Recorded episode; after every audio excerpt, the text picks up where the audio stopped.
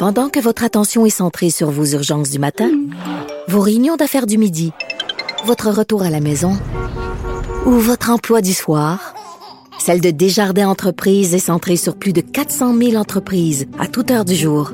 Grâce à notre connaissance des secteurs d'activité et à notre accompagnement spécialisé, nous aidons les entrepreneurs à relever chaque défi pour qu'ils puissent rester centrés sur ce qui compte, le développement de leur entreprise.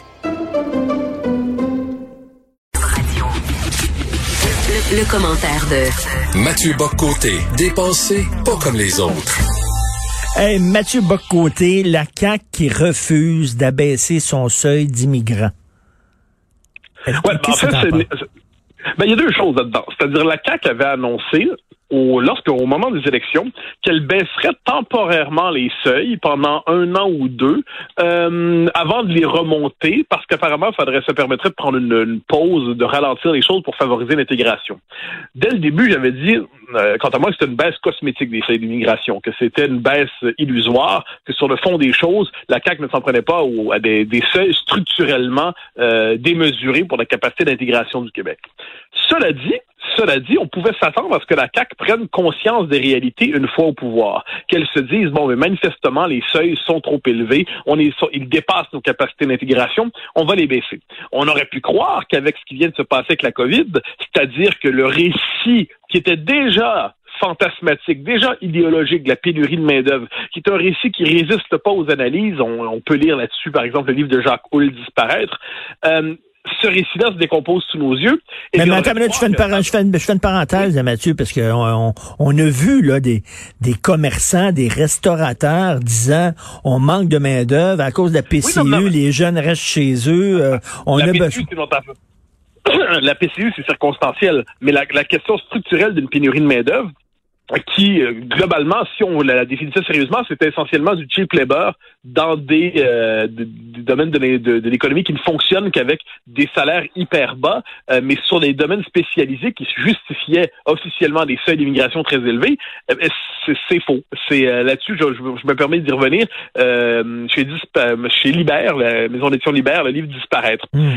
de, de Jacques Hull. Bon, mais là, on a la crise de la COVID, et là, on a la, question de la pénurie de main s'effondre sous nos yeux. Je veux dire, c'est une légende avec l'augmentation à venir du chômage, la, restructuration de l'économie qui va s'en suivre. Euh, ce mythe se décompose sous nos yeux et la CAC nous dit on va quand même continuer avec des seuils élevés, puis on va pas les baisser d'aucune manière. Autrement dit, la CAC a décidé de garder les seuils. Euh, on va changer le récit, on va changer la justification, on va changer le narratif, comme disent les Anglais, on va changer le récit idéologique, mais on va garder des seuils élevés coûte que coûte peu, importe, peu importe les, les, circonstances. Alors devant ça, on peut, euh, moi je suis très critique, et il y a plusieurs axes à partir desquels peut critiquer ça. On peut critiquer ça d'abord sur le plan, me semble-t-il, qui est souvent négligé, mais sur le plan linguistique. Hein, C'est-à-dire, on voit en ce moment l'anglicisation de Montréal, on voit l'anglicisation de Laval, on voit l'anglicisation à venir des deux rives, et il y a un lien direct, évident, indéniable entre anglicisation et immigration massive. Eh bien, euh, là, la CAQ décide de dire oui, l'anglicisation c'est terrible vive la francisation, mais quand vient le temps d'agir, eh bien, on ne fait rien. Et plus encore, la, la, ministre Giraud dit, eh bien, on va même pas rendre la francisation obligatoire. Déjà que ce serait une mesure insuffisante, mais même ça, on la rendra pas obligatoire. Deuxième élément qui me semble essentiel, et ça, je trouve que c'est la partie euh, euh, censurée du débat politique québécois, c'est que euh, qu'on le veuille ou non, et pas on va pas leur en blâmer, mais on va simplement le constater, il y a une dimension politique à l'immigration ici. Il faut pas penser que les, libéraux ont haussé les seuils d'immigration systématiquement euh, sans raison. Hmm. Dans leur esprit, c'était clair, c'était d'ailleurs post-95, mais même un peu avant, c'est euh, l'idée de verrouiller démographiquement l'avenir politique du Québec. Et on le voit avec le, fait que la multiplication des forteresses libérales à Montréal, à Laval, hmm. c'est directement lié à ça. Et moi, je suis fasciné de voir les caquistes, même les députés caquistes, le député caquiste de Montréal, le député caquiste de Laval, euh, ils devraient être les premiers à avoir un réflexe de survie devant ça. On ne blâmera pas les nouveaux arrivants à cause de leurs comportements électoraux. On constate simplement que Au Québec, c'est le Canada qui a une puissance d'intégration. C'est le Canada qui a la puissance symbolique, qui a la citoyenneté, qui impose l'anglais comme langue commune dans la région métropolitaine. C'est ça la vérité. C'est le Canada qui a le prestige véritablement. Et les nouveaux arrivants, on leur dit, est-ce que ça vous tenterait de rejoindre, vous savez, ce peuple qui a, voté non deux fois à sa souveraineté? Euh, ben, la deuxième fois, on a, les francophones ont voté oui à 61% mais est-ce que vous voulez cette minorité déclinante en Amérique du Nord? Voulez-vous la, rejoindre, s'il vous plaît? Euh, non, à un moment donné, c'est une question de rapport de force. Et le rapport de force, c'est au désavantage du Québec francophone au Québec. Donc, devant tout cela, puis ça, je laisse de côté encore une fois la question de, économique qui, est centrale et qui est centrale en ce moment, eh bien, je ne vois rien d'autre qu'une forme de complaisance, de, en fait, de, de lâcheté idéologique de la part du gouvernement Mais, euh, tu dis c'est le Canada qui est responsable de l'anglicisation de Montréal. Non, c'est les c'est les c'est les c'est les commerçants québécois qui choisissent d'avoir un nom anglais, c'est les consommateurs québécois qui choisissent euh, d'acheter euh, dans un commerce euh, où on refuse de parler leur langue plutôt que de sortir et de voter avec leur leur portefeuille, avec leurs pieds. C'est c'est la c'est c'est c'est nous-mêmes en fait qu'on se fout totalement de notre langue, c'est pas vraiment le, Canada là. Non, je, je, je, suis toi des accords avec ça est-ce qu'on pourrait tous avoir un peu plus de colonne vertébrale? Oui, sans le moindre doute. Une fois que c'est dit, il y a des éléments de tendance lourde, c'est-à-dire les seuils d'immigration euh, correspondent dans les faits, au, dans la logique du Canada.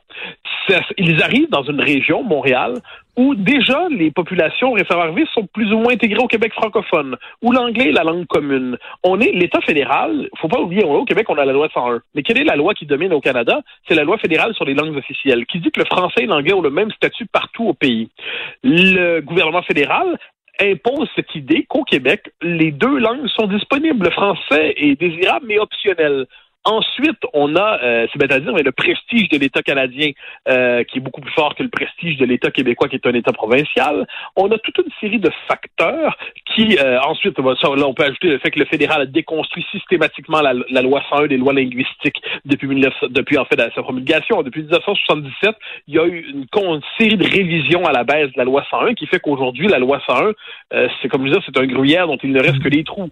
Donc, c'est, on, on se retrouve dans une situation où structure culturellement, le français est désavantagé au Québec. Et là, on voit ça, puis on se dit la CAQ pourrait avoir un réflexe de survie. Euh, personne propose en ce moment quoi que ce soit un moratoire, mais il y a les seuils historiques du Québec depuis les années 70, si je me trompe pas, j'espère me tromper, c'est autour de 30 000. Qu'est-ce qui les empêche d'avoir cette forme de réflexe de survie à la fois politique, collectif et de bon sens économique aussi. Eh bien là, c'est la peur de se faire traiter de raciste, la peur de se faire traiter de xénophobe, la peur de se faire extrême droitiser par des chroniqueurs de la Gazette, par la CBC, par quelques chroniqueurs stipendiés euh, de, de, de, la presse officielle et de la presse de locale cette peur-là fait en sorte qu'ils se disent on ne va rien faire. Le problème, c'est qu'un jour, on ne pourra plus rien faire parce que la tendance va être trop, affirmée. Et en terminant, écoute, je sais pas si tu as écouté, euh, parce que si tu as écouté ça, tu as collé au plafond certainement, euh, Sophie, ma blonde, Sophie Durocher, qui a reçu dans son émission Mélanie Joly, la ministre responsable des langues officielles, puis elle a dit qu'elle a aucun problème avec le bonjour à Montréal, que c'est très correct. Il faut dire que Mélanie Joly ne parle ni le français ni l'anglais, elle parle le Mélanie Jolien. euh, on, on, est devant une ministre qui est l'incarnation de l'arrivisme, euh, l'arrivisme dans le régime fédéral, l'arrivisme francophone dans le régime fédéral, où il faut multiplier toutes les contorsions pour dans l'espoir d'arriver au sommet. On est devant quelqu'un qui ne doute pas de sa valeur, ce qui est une qualité en général dans la vie, sauf quand ça ne correspond pas à la réalité, c'en est une autre. Et on est devant quelqu'un qui est prêt à toutes les contorsions et qui manifestement euh, considère que le, français, c'est un bibelot sympathique, mais pour rejoindre le sommet du Canada, pour réussir à devenir euh, premier ministre, ce qu'elle espère probablement, eh bien, s'il faut piétiner le nationalisme québécois euh, avec le talon et avec le bout du pied, quelles que soient les circonstances, elle le fera. Donc, c'est une femme qui est probablement une femme de grande qualité personnellement, je ne doute pas de sa valeur humaine, mais sur le plan politique, on est devant un code d'arrivisme flagrant qui fait en sorte que l'idée même du Québec français, il faut rejeter cette idée si on veut véritablement accéder au sommet au Canada aujourd'hui une chance, une chance n'est pas devenu mairesse de Montréal. Quoi que Valérie Plante aussi, des fois, oublie de parler français dans ses discours. Oui, oui, oui. Non, mais juste, au Québec, on peut oublier de parler français. Eh, on rappelle, elle avait oublié de parler français, tout comme elle a oublié de mentionner le rôle des Français dans la Fondation de Montréal dans une vidéo il y a quelques mois. Ben tout comme elle oublie en fait quelquefois que le Montréal est la métropole du Québec et pas une cité-État. On est dans une dynamique telle qui est en fait une dynamique de dénationalisation puis de décomposition du Québec là-dessus et qui ose le nommer passe pour un pessimiste rétrograde. On n'en sort jamais. Merci beaucoup le pessimiste rétrograde. On se parle demain, Mathieu. Salut. Au grand plaisir. Au revoir. Merci, bye.